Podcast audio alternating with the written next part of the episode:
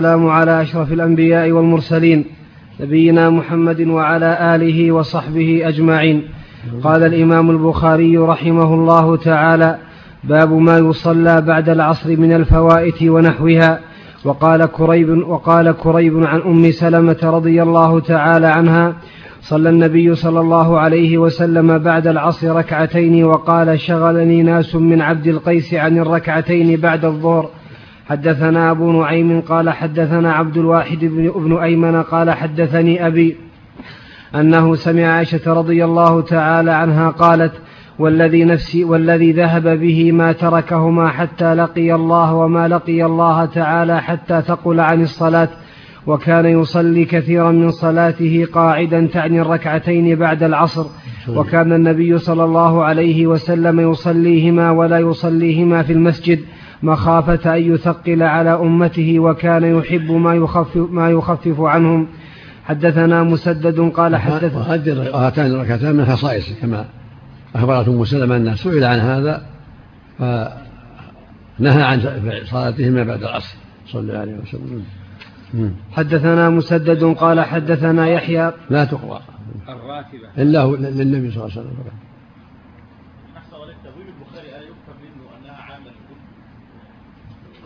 سكوته يقتضي يعني وكلام عائشة كذلك. لكن أم سلمة بينت أنها سألته عن هذا فقال لا. قالت يا عائشة أم سلمة يا رسول أفنقضيهما إذا فتى قال لا. صلى الله عليه وسلم.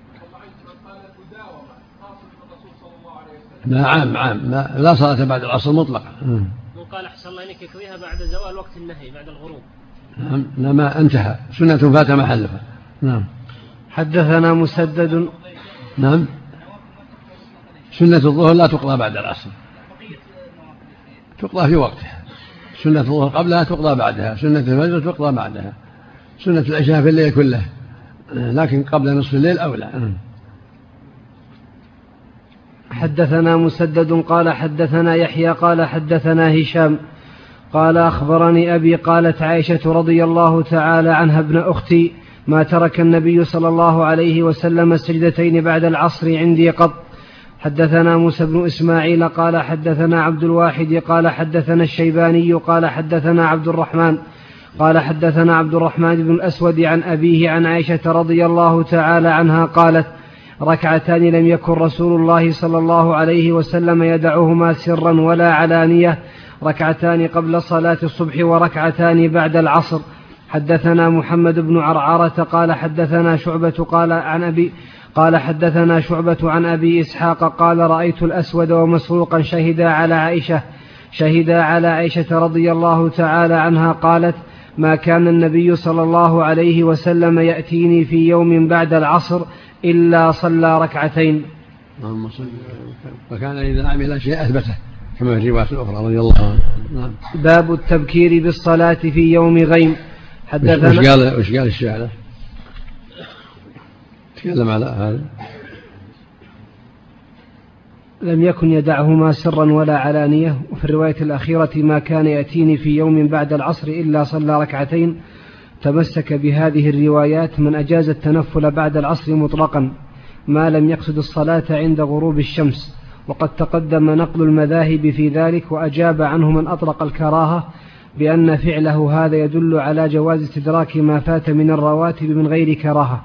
وأما مواظبته صلى الله عليه وسلم على ذلك فهو من خصائصه والدليل عليه رواية ذكوان مولى عائشة أنها حدثته أنه صلى الله عليه وسلم كان يصلي بعد العصر وينهى عنها ويواصل وينهى عن الوصال وروى إيش؟ إيش؟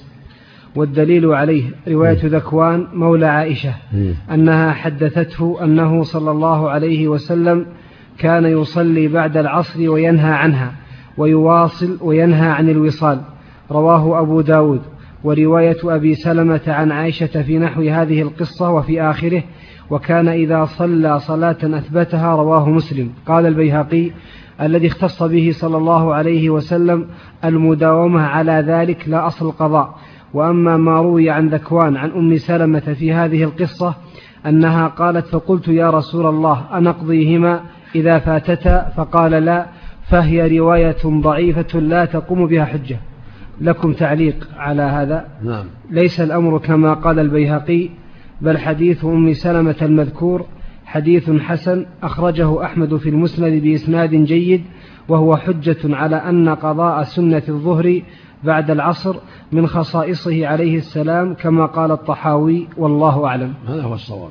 سنده جيد. سنده عند أحمد جيد نعم. بعد صلاة العصر تذكر أنه لم يصلي سنة الفجر. نعم. بعد صلاة العصر.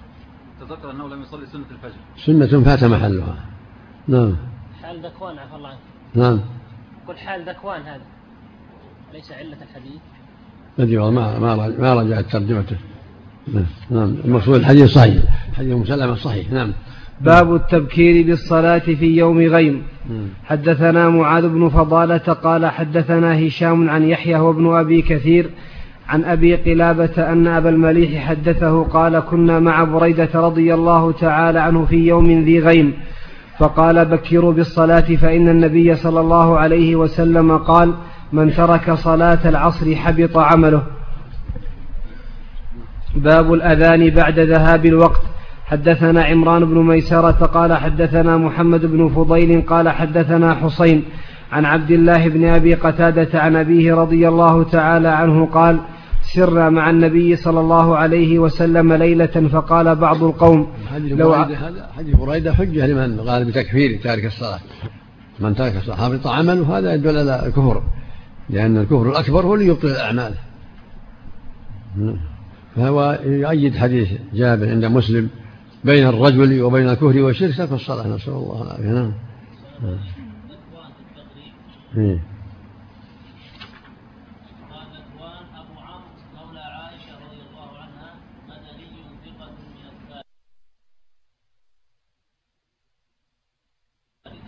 رحمه الله نعم باب الأذان بعد ذهاب الوقت نعم. حدثنا عمران بن ميسرة قال حدثنا محمد بن فضيل قال حدثنا حسين عن عبد الله بن أبي قتادة عن أبيه رضي الله تعالى عنه قال سرنا مع النبي صلى الله عليه وسلم ليلة فقال بعض القوم لو عرست بنا يا رسول الله قال أخاف أن تناموا عن الصلاة. قال بلال أنا أوقظكم. فاضطجعوا وأسند بلال ظهره إلى راحلته فغلبته عيناه فنام. فاستيقظ النبي صلى الله عليه وسلم وقد طلع حاجب الشمس. فقال يا بلال أين ما قلت؟ قال ما ألقيت علي نومة مثلها قط. قال إن الله قبض أرواحكم حين شاء وردها عليكم حين شاء. يا سبحان الحكيم نعم. يا بلال قم فأذن بالناس بالصلاة فتوضأ فلما ارتفعت الشمس وبياضت قام فصلى. وهذا هو دليل على أن من نام عن الصلاة يصليها إذا ذكرها على هيئتها. كما في الروايات الأخرى من نام عن الصلاة أو نسيها فليصليها إذا ذكرها. لا كفارة لها إلا فإذا ناموا واستيقظوا السنة أن يؤذنوا ويقيموا ويصلوا سنة الفجر ثم يصلوا الفريضة كما لو فعلوها في الوقت. قضاء نعم. أحسن الله إليك. قولك فلما ارتفعت الشمس وابيضت قام فصلى. على أنه هذا هذا الواقع يعني في وضوءهم وانتقالهم من المحل لمحل آخر ارتفعت كثيرا نعم. لأنهم انتقلوا عن مكانهم إلى مكان آخر. أحسن الله يستيقظ في آخر الوقت. ما يبدأ بالفريضة لا يصلي الراتبة ثم الفريضة. من نام من نام عن الصلاة أو نسي فليصليها إذا ذكرها. هذا وقتها.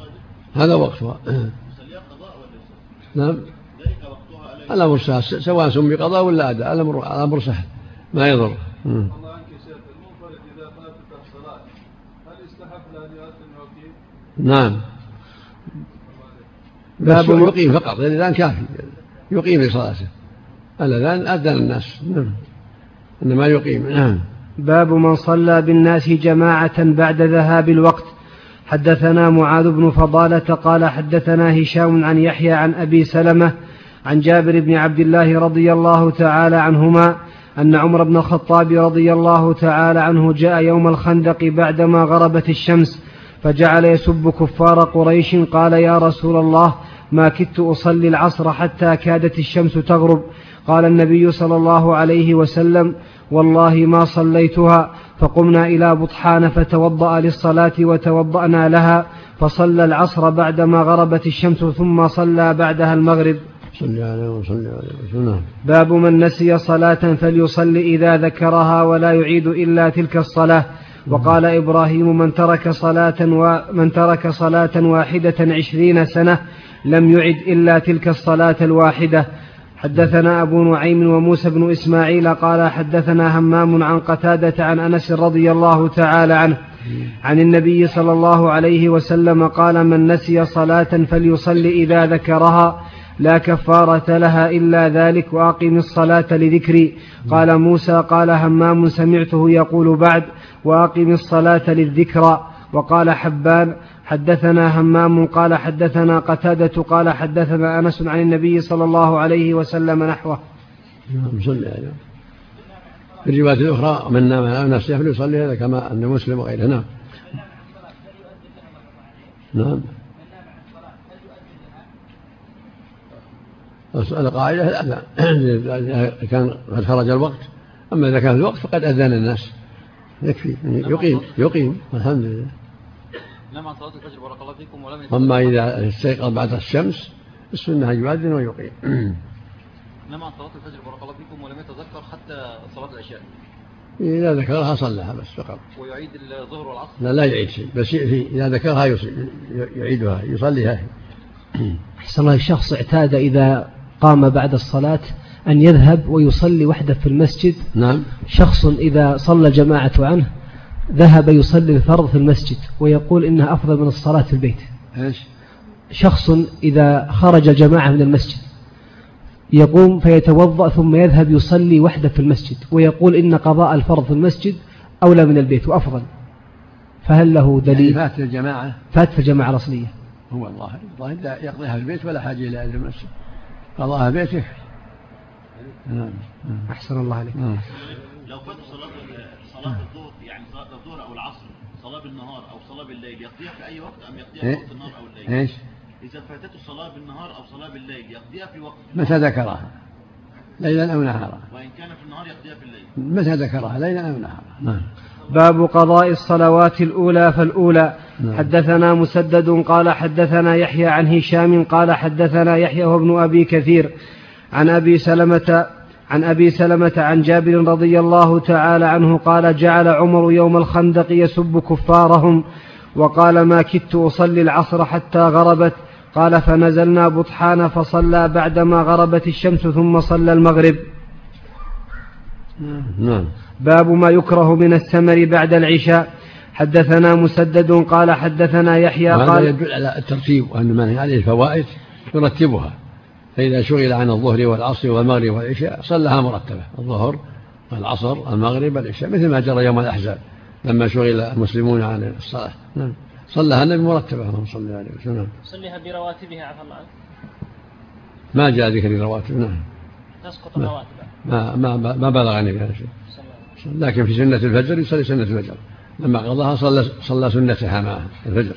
نعم. باب ما يكره من الثمر بعد العشاء. حد ذكر الفائتة في أثناء الصلاة. نعم. إذا ذكر الفائتة في أثناء الصلاة. أقرب الله الله الله أقرب الله. ولا منها يتمها نافلة ثم يصلي الفائدة ثم يصلي الحاضرة. ما تجزيه ما دام ذكرها في أثناء الصلاة. الأقرب والله ولا منها يتمها نافلة. نعم.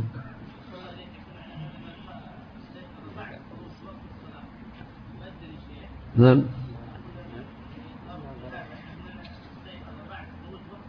أفضل أفضل أفضل. نعم. باب ما يكره من الثمر بعد العشاء. حدثنا مسدد قال حدثنا يحيى قال حدثنا عوف قال حدثنا أبو المنهال قال انطلقت مع أبي إلى أبي برزة الأسلمي رضي الله تعالى عنه فقال له أبي حدثنا كيف كان رسول الله صلى الله عليه وسلم يصلي المكتوبة؟ قال كان يصلي الهجيرة وهي التي تدعونها الأولى حين تدحض الشمس. ويصلي العصر ثم يرجع أحدنا إلى أهله في أقصى المدينة والشمس حية. ونسيت ما قال في المغرب. قال وكان يستحب أن يؤخر العشاء. قال وكان يكره النوم قبلها والحديث بعدها.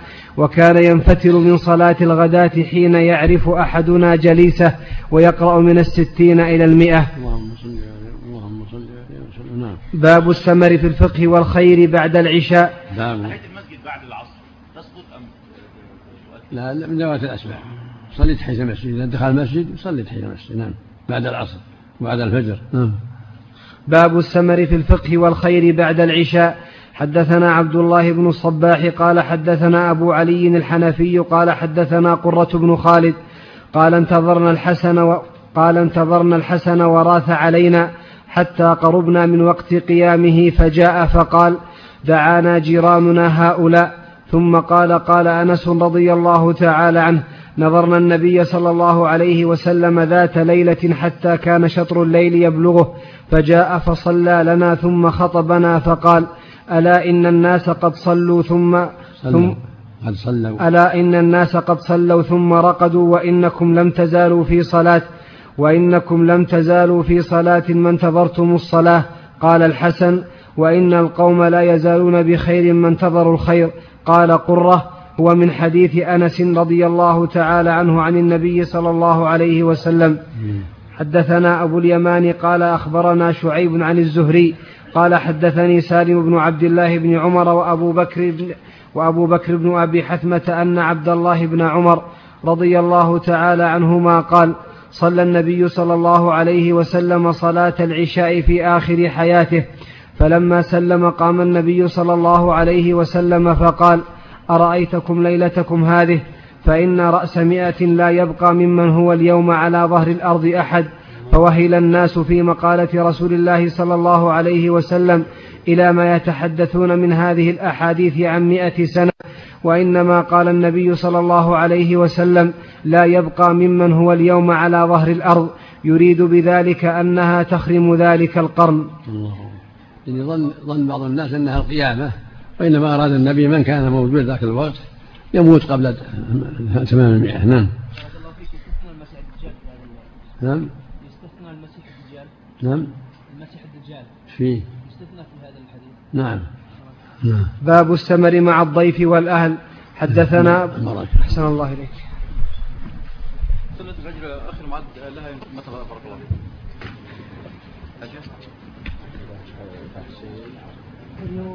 الذين آمنوا اتقوا